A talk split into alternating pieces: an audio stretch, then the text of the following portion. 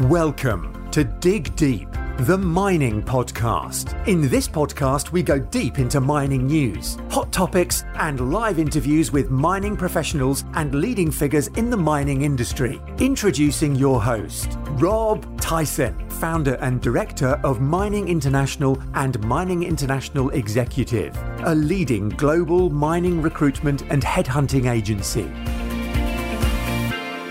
Hi, mining community. Welcome back to another episode of the Dig Deep, the mining podcast. And today's guest is Alan Matthews. He's an experienced mining executive with over 40 years um, experience working executive roles within the industry. So ha- obviously has a wealth of uh, wealth of experience in the industry. Um, he graduated from the Camborne School of Mines in 1974 um, and spent the next half century globetrotting around the world from mine sites as far flung as Peru to Papua New Guinea and many other places. Um, with this, Alan decided to write a book of his career named Overseas and Underground Ventures of a Modern Cornish Miner. Um, and we're going to have a chat about, uh, about the book um, and dig deeper into Alan's career uh, and see what we can learn. Um, see what we can learn from his experiences, um, and hopefully, you, the audience, and can take some bits away from Alan's experience um, and possibly help you in your own career. So that's welcome, Alan, to the podcast. How you doing, Alan? Great. Thanks very much, Rob. Um, really appreciate the opportunity to be able to address your audience. Yeah, and I appreciate your time. And obviously, as I mentioned, you've just uh, recently wrote a book, um, which we're going to uh, shortly. But wondered if you can, um, and obviously I just summarised, uh, made a summary there of uh, of your career. But I wondered if you can give our audience a little bit of background about your obviously forty year career. Um, I'm wondering if you can just give us a snapshot of um, um, obviously from when you graduated to sort of present day. Yeah, sure, absolutely. Um, so when when I graduated, I went out to South Africa with my wife uh, that was in 1974. Um, worked on uh, the gold mine there, Freddie's Consolidated, which was uh, not in Welkom. It was just outside of Welkom, where most of the School of Mines and Royal School of Mines graduates were. We did uh, three years there. Um, got my mine manager's certificate, and I, I didn't feel like progressing through the Anglo uh, system. So got another job, came back to Cornwall, and uh, deviated then slightly uh, going into the oil business because at the time, uh, 77, 78, uh, mining was uh, in a bit of a slump. And uh, I went back to the School of Mines and uh, Tony Batchelor, who sadly passed away here last year, recommended I I should go and work for one of the oil serv- service companies. So that done, I jumped on the plane and went to to Pau in uh, France, uh, trained as a service engineer there. Uh, from there, uh, we were shipped out to Abu Dhabi and spent 12, 14 months there. Um, that was pretty tough. Uh, it was on on the rig most of the time. I was fortunate at one time to be on the Ile de France and Ile d'Amsterdam, which are two French rigs, and uh, they were the only two wet rigs in the in the Gulf. So we always had a glass of wine at uh, at uh, dinner time because uh, I doubt the French would have carried on working if they didn't have that. Yeah. So um, from there we went to Greece um, to a small underground barite mine, um, which was a challenge.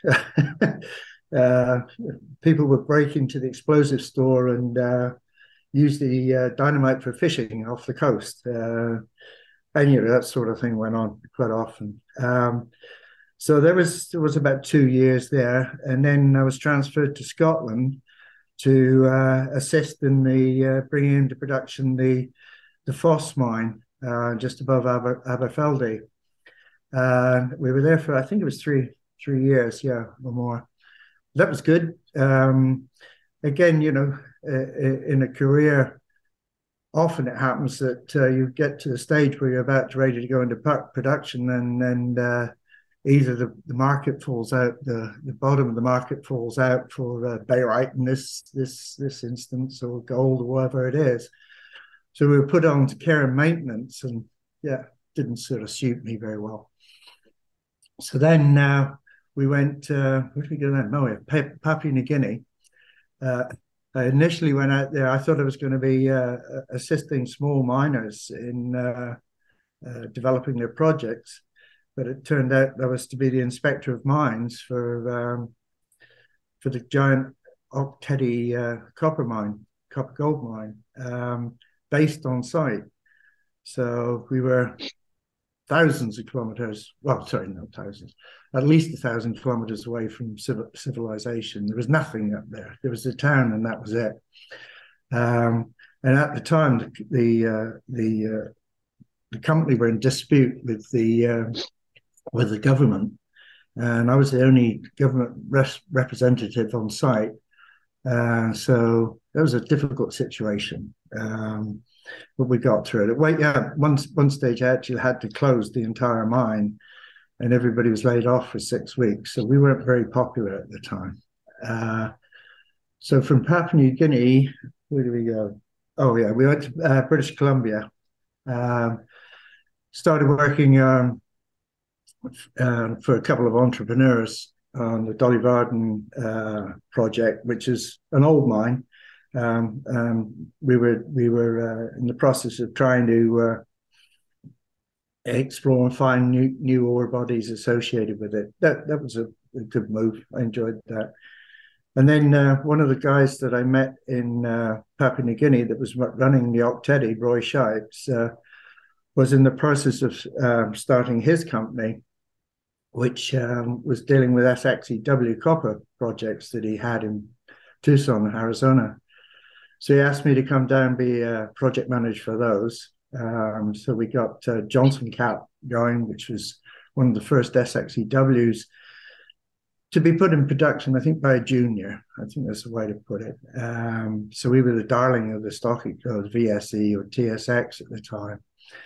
Um, then again, that got taken over by another uh, group, um, Breakwater. In fact, we took over Break, Breakwater. Um, so I was shipped down to Honduras on occasions to go down there. Uh, and then I met a, another entrepreneur in Phoenix, and he said, "Well, kid, you better you, you better uh, come and work for me. I can see you're not happy down there." So I said, "Okay." So um, he had a couple of small VSE companies which I sort of ran for him, and uh, and I thought, actually, you know what, I can do this. Um, so I got a bunch of friends together, um, got some seed capital together, and uh, listed Kerno Resources and Developments Limited on the, on the uh, Vancouver Stock Exchange as it was then. Um, raised a few bucks, drilled a few holes, had a lot of fun, um, and then moved.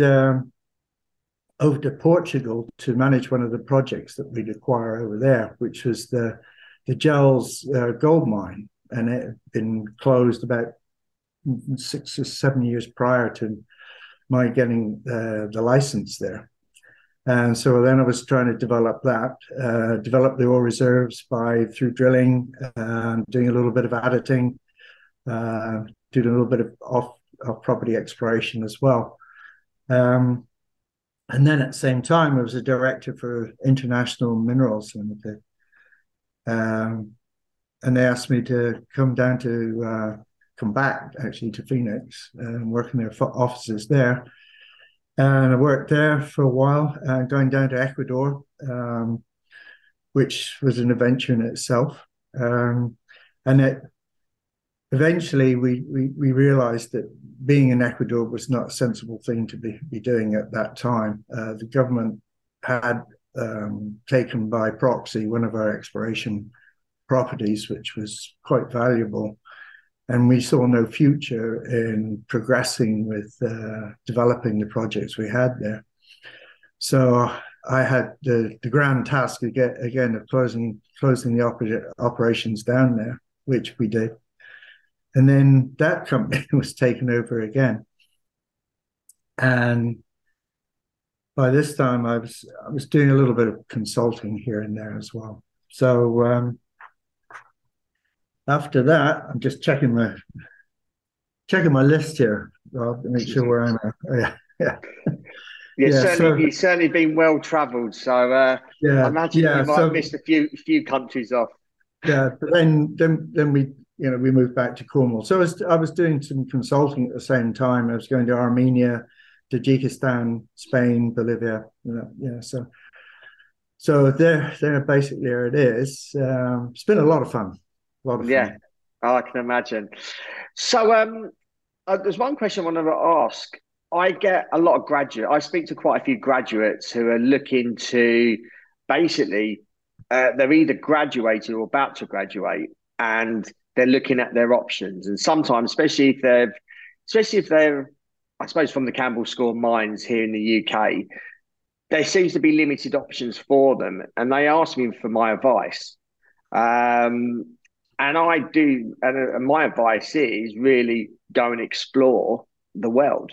Um, some may be up for that, some may not be. Um, obviously, you're someone that's been well travelled. What would you, if some, uh, obviously, the, the candidates that are um, up for going and exploring, that's fine. They're probably they're just asking for a little bit more advice. But what advice would you give to graduates that are on the fence or maybe a little bit how can I put it?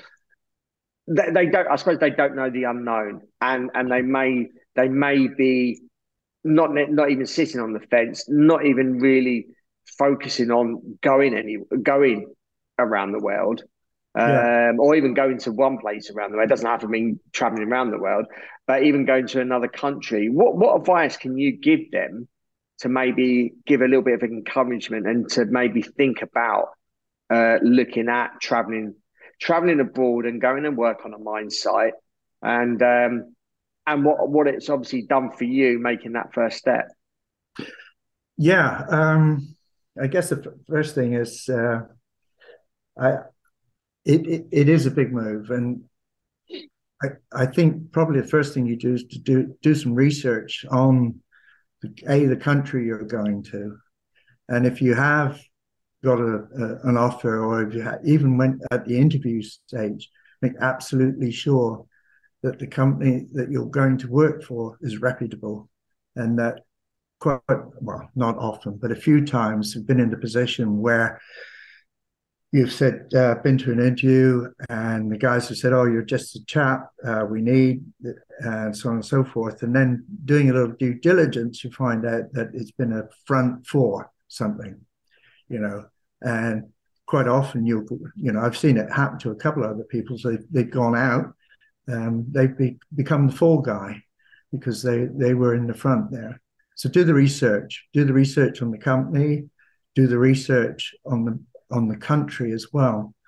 Um, and also, if you have a partner, make absolutely sure that both of you want to to go, because there's nothing worse than being in Peru or you know some some place where, where where you're not happy, especially in a mining camp, because that can you know it's so small and everybody knows what's going on and that. So yeah, so do your research on the country as well, and if if you are going to go, I would advise uh, trying to to get under your belt another language, you, you know, Spanish, for example, or some something other than English, so that at some stage you may be able to, it might become useful. Um, yeah, um, but I would say also, having said that, I would encourage young person, people to take up a, a career in mining overseas because you're going to experience all sorts of new and exciting uh, landscapes and people, excuse me, characters. Uh, yeah, so I, I, you know, key, I think, is research. Yeah, and I suppose obviously th- this this podcast is is um, global, so this may not necessarily um, be appropriate for certain. For instance, if you're from Canada, from Australia, South. Africa, um, where you have got a big industry on, on, your doorstep, but somewhere for like the UK that doesn't. Um, if you don't if you don't consider an opportunity abroad, then you're then your opportunities are going to be limited. So, again, from your experience, if you didn't make that first move abroad, how would you how would you have seen your career develop?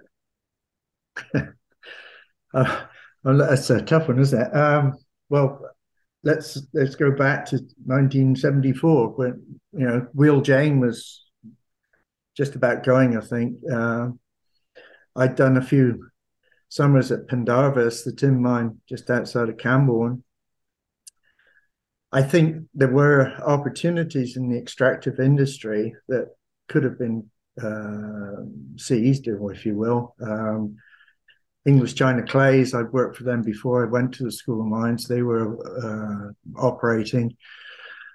I guess the other thing is is the coal mining industry. It's it's quite well, it was then quite prolific. Um, so that's where I mean I would probably plump to go to stay in Cornwall and go into one of the tin mines, Geevor, Wheal Jane, uh, and or uh, English China Clays, um, and then also there were, I think, there was some stuff going on um, in Boulby, uh, in Northumberland. So that that was where I've been looked. But I I understand now that a lot of school mines graduates are in tunneling, uh, HS2, and you know for the Channel uh, tunnel at one time as well.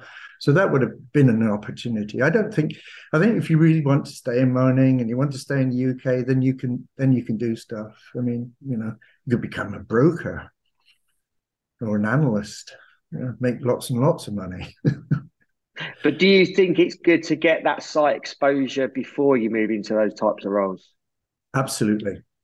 Yeah. Absolutely. Because yeah, you, have got to know a little bit of what you're, you're, you're talking about. Uh, you can learn an awful lot from books, but and you can tell, you know, if you're going in to raise money, sometimes you can tell the chaps that haven't actually done anything other than sat behind a desk. You, you meet them, you think, oh, okay, that that's that's fine, uh, but you know, it, it, it, doesn't take very long to figure out. Um, this chap really hasn't gotten a huge amount of experience. Yeah.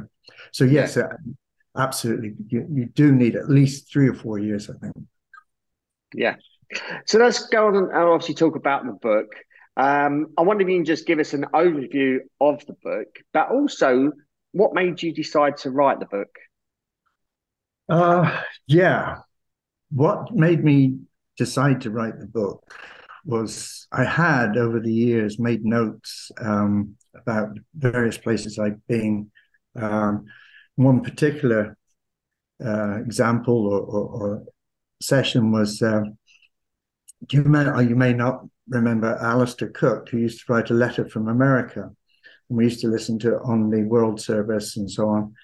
And uh, when we moved from uh, the States to Portugal, I get an awful lot of questions about, you know, what are you doing? How's life there? And so on. So I just sort of wrote a, a diary uh, about what we were doing, the fun and games I had with the government, how the project was progressing, and I sent it out. I think there was about 14 episodes, and I used to email them to people and they get feedback and so on.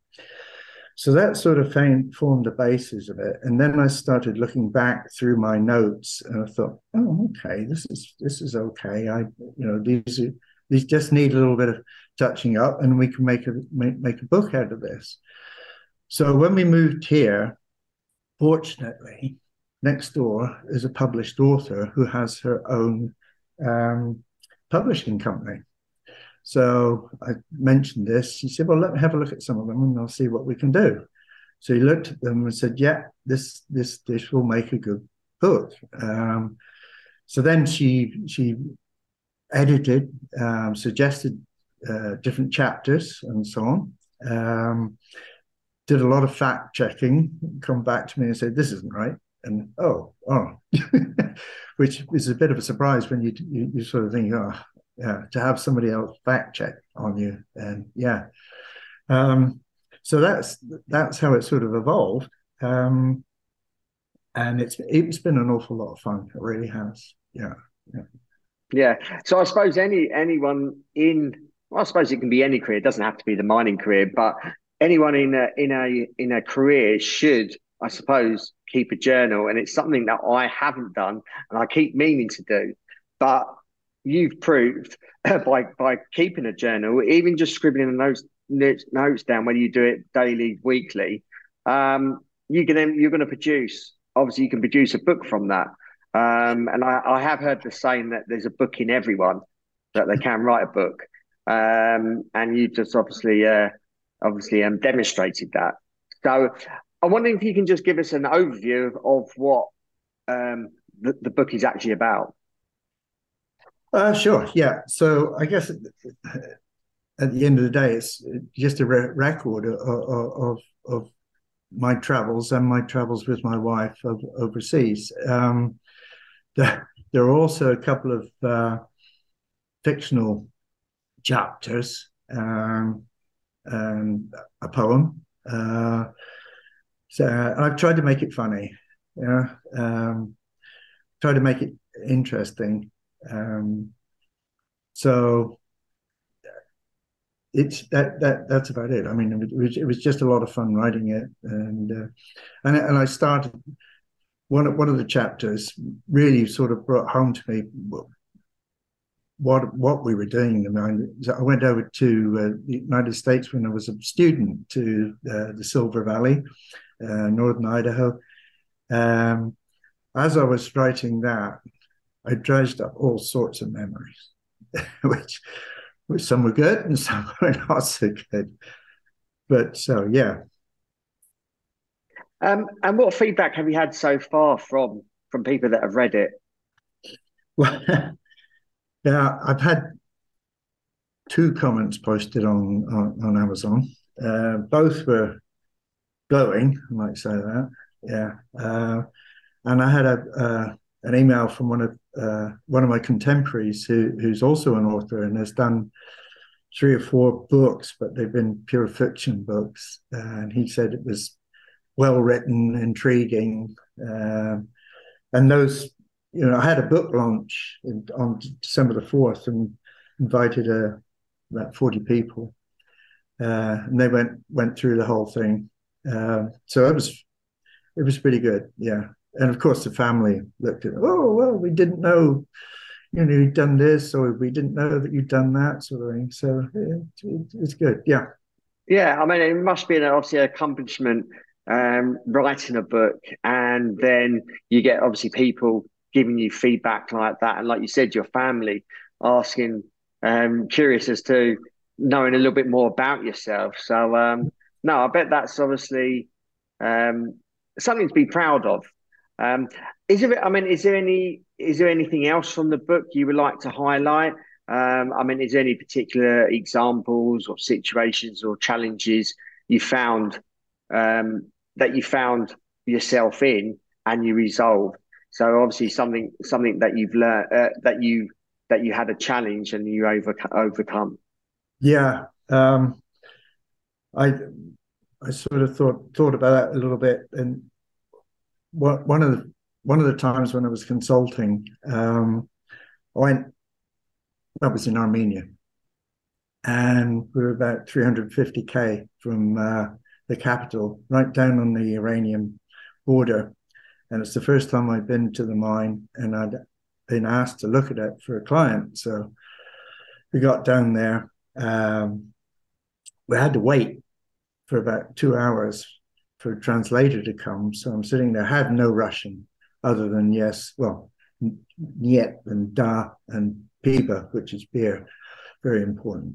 Um, so we're sitting there and they were asking questions. I, I had no idea. And eventually we decided, oh, chai. Yeah, right. I know what that is, tea. So we had some tea. The translator arrived. So we then go to the to the site. Wow uh, it was appalling. It really was. Uh, the mill was in such a state there were there were no safety guards anywhere. Some of the holding down bolts on on, on the mill shaft had come loose. So every time the mill went round, it would shake the, the building and the and the plinth and the boom boom. Um, there had been no stripping done for for many years, so the pit was in uh, it was a really confined space. So we got back to, to the mine, mine office, and uh, the director's typical Russian style. He's got a great big table in front of him, and his minions sort of lined on a on, on a table just down from him. And I'm at the end of the other table. So through the translator, he says, "Well, what did you think?" And I thought to myself, "Okay, I'm 350k from Yerevan. Uh, I know nobody. I don't know the language. Uh, what's going to happen if I give a bad report right now? Is he going to he's going to blow up? You know, the volatile Russian. He was a big bear of a man. Uh, what's they going to? Maybe they'll send the driver away, and I'll have to walk back. Well, how the hell am I going to get out of here? So well, be very careful on what you say. So I thought about. I said, okay, well, director, I have been to your mind, and I congratulate you on your ability to produce concentrate with the equipment that you have here. And that sort of satisfies his honor, and I didn't have to lie. so we had we had more tea and more vodka, and so honor was was satisfied. Yeah, yeah. Um, another time, I I was going to the same mine, and uh, we couldn't get over the mountain because it's on the other side of the Caucasus. So the driver, again, I don't, you know, I didn't speak any Russian or Armenian, and it was just he and I. I knew at least I knew him. So we went out. We went up to the mountain pass. It was blocked. Um, did that three times. Came back down, and then next day jumped in the car and we went almost back. No, we went back towards Yerevan. Uh, and dived off down this side road, and off we went down there, and there were some really big potholes, and uh, the, the, the buildings looked like they'd been raised. So we eventually get down to the river that separates um, uh, Armenia from Iran. Managed to get down to the mine. So I'm talking to the translator, and I said, "You know, that was a really strange road that we went down." Oh yes, he said, engineer. He said. Uh, that that's the the border between Azerbaijan and Armenia, and it's been in dispute for many years. And those craters you saw, they weren't potholes; they there were bomb craters. Uh, oh, well, thanks. Let's make sure we go back over the mountain and not that way. yeah, so there's, I mean, and there's quite a few other examples of that as well. Yeah. No, and uh, and obviously um, we'll, we'll speak about later about how you can purchase the book. But again, a lot of examples that I suppose you've gone through that anyone that's going to be working abroad, um, overseas, may encounter. So um, hopefully you've given some examples for people that may, once they've read the book, may face certain situations. Um, and there's obviously ways in, in dealing with that. Um, yeah. Your your expertise is in establishing and starting up uh, of companies in either exploration or mining projects. Um, what advice can you give our audience uh, of some of the pitfalls that you see with companies that haven't been successful um, and what lessons can they learn? Yes, uh, there are a couple of pitfalls. Um, one that I encountered a few times now is the hotel, what I call the Hotel California syndrome. Um, and it's, you know, you can check out anytime you want, but you can never leave. And establishing a, a, a company in a foreign jurisdiction can sometimes be easy, sometimes be difficult, but in most of the Latin countries I've worked in, and the same in uh, some of the Near Eastern countries as well. It's very, very difficult to close a company, um, particularly when, excuse me, you have uh, pension schemes in in place. Um, so beware of, of, the liabilities that that that that you are going to create um, make sure you plan for them because a lot of play, people have started these com- uh, companies in and thought that they were doing well, and then whatever goes wrong, and then you're left with a huge uh, overhang uh, on on your responsibilities towards the people that you employed and to uh, to the government as well. So so just make sure when you you start, you know how you're going to get out One thing is to respect the local hierarchy. You know, the guys in the, the Department of Mines and uh, uh, and those geologists, engineers, etc., that are in, in, country, and listen to them. I've always listened to them um, and taken advice from them. And again, I think, and it's something um, to seek early engagement with with the the local communities. Uh, and, and, again, find out where the power lines within those those local communities, because there's a lot of in Europe, uh, um, especially in southern Europe, a lot of um, power has been devolved to municipalities. So even though the government might want you to come in and work there, you've got to make sure that the local community wants you there. So yeah, be careful when you start out. that's, that's, yeah, just make sure you know what what the liability is going to be at the end of the day. Yeah. Yeah. Um, you've obviously seen the industry develop over a number of different years. Um, what would you say some of the positive uh, positives there are from from what you've seen over your 40 to 50 year career? I think the first thing I would say is that we now, as an industry, as far as I can see, take much more notice of stakeholders. We we're much more inclusive, and I think you know if you look back over the problems a lot of people have, uh, uh, have had in the past, are because they haven't really gotten in touch with and uh, uh and considered the the stakeholders. Now I see that changing a lot. Also, uh, I think I think digital mining is is absolutely incredible. Um, you know, from from a, doing planning on on literally sheets of paper in a South African gold mining, saying, "Okay, we're going to going to mine this panel, that panel, and then sticking it up on a board, and calling that mine planning." To you know, everything is now done digitally. Um, again, you still got to be a little bit careful, you know, not to rely totally on, on mine planning. Um, and then uh, remote mining as well. Uh, you know, um, instance, well, there's a couple of mines in Finland, I think, now that that, barely have anybody underground. You know, all, all, the work's done by by remotely. Um, LHDs, mucking machines, drilling the whole nine yards. Obviously, there's there's some stuff. So that that's a great improvement, I think, to, to lower the risk in our in our environment. Yeah. And how do you see the the future of mining?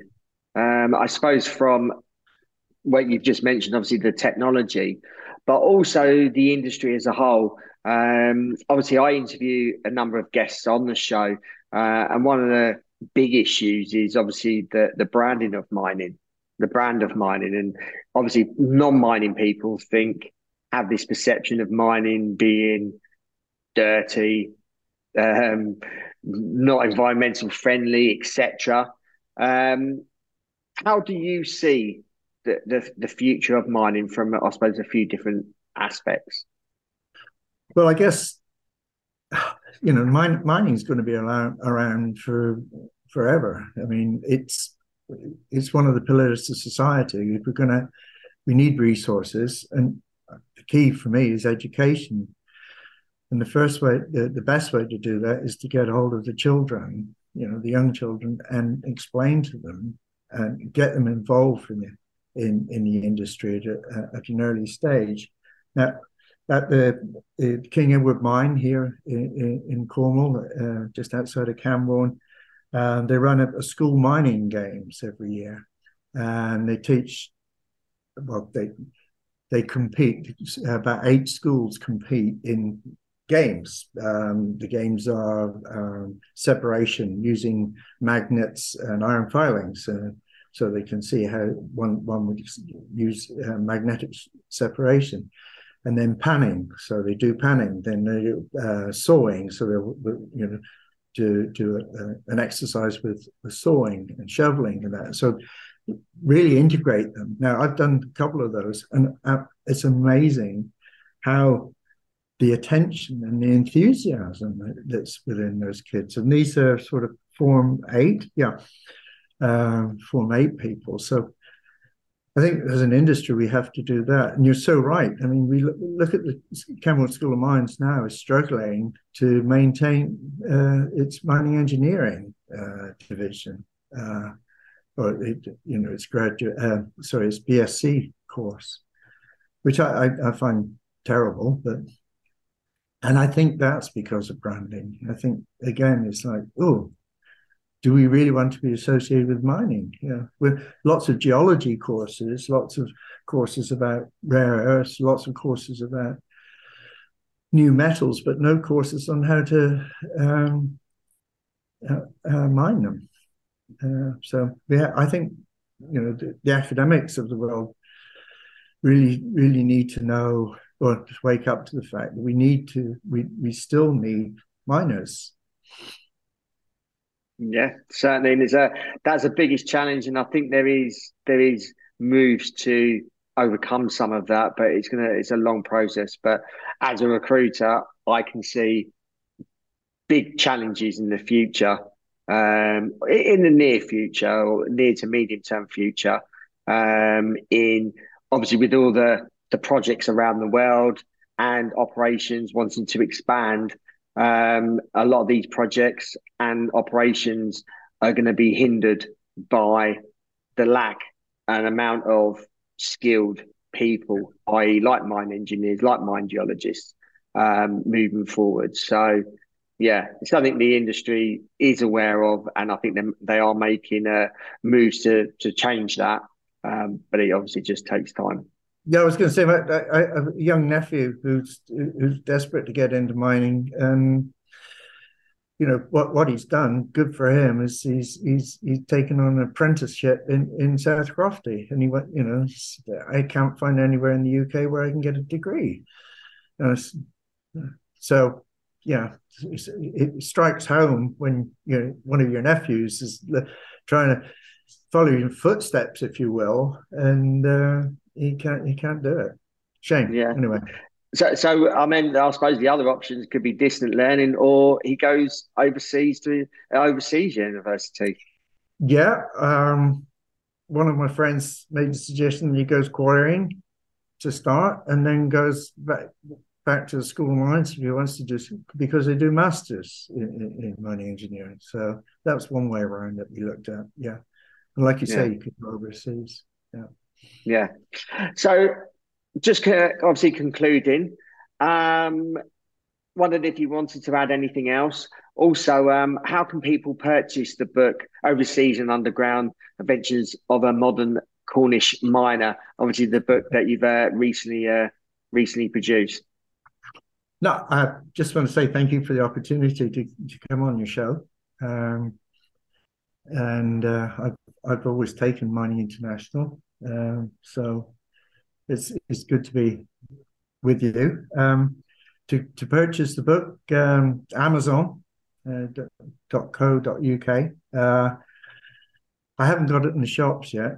Um, it's available in ebook, uh, hard hardback, um, paperback, and uh, as I say, Amazon, Waterstones, Barnes and Noble, um, Apple i. Um, so yeah, if you just Google it, it, it, the Amazon site will come come up right away. Yeah, certainly. We, we can include that in the show notes, the company, so people can click on that and um, either download it or or purchase it via Amazon. Um, so um, yeah, encourage uh, the people out there that listening to this. Um, appreciate you if you can um, have a look and and purchase the purchase the book. Um, it's a pretty low cost low cost book. Um, and if you can share this episode uh, with others in the industry, um, so they can obviously listen listen to this podcast, but also and then uh, have to look to purchase the purchase the book. Um, I'm, I haven't read it myself yet. I will surely will do, um, but it will give an insight to someone that's worked in the industry for 40 plus years, has traveled the world, seen many things, experienced many cultures, um, because it can resonate with you if you're looking to to possibly work overseas. So um, really appreciate your time, Alan. Um, obviously, uh, a, a, friend, mutual friend, Nick Clark, obviously uh, suggested that I uh, reach out to you and um, and get you on the show. So um, yeah, so th- thank you to him. Wish you well in the in in the book.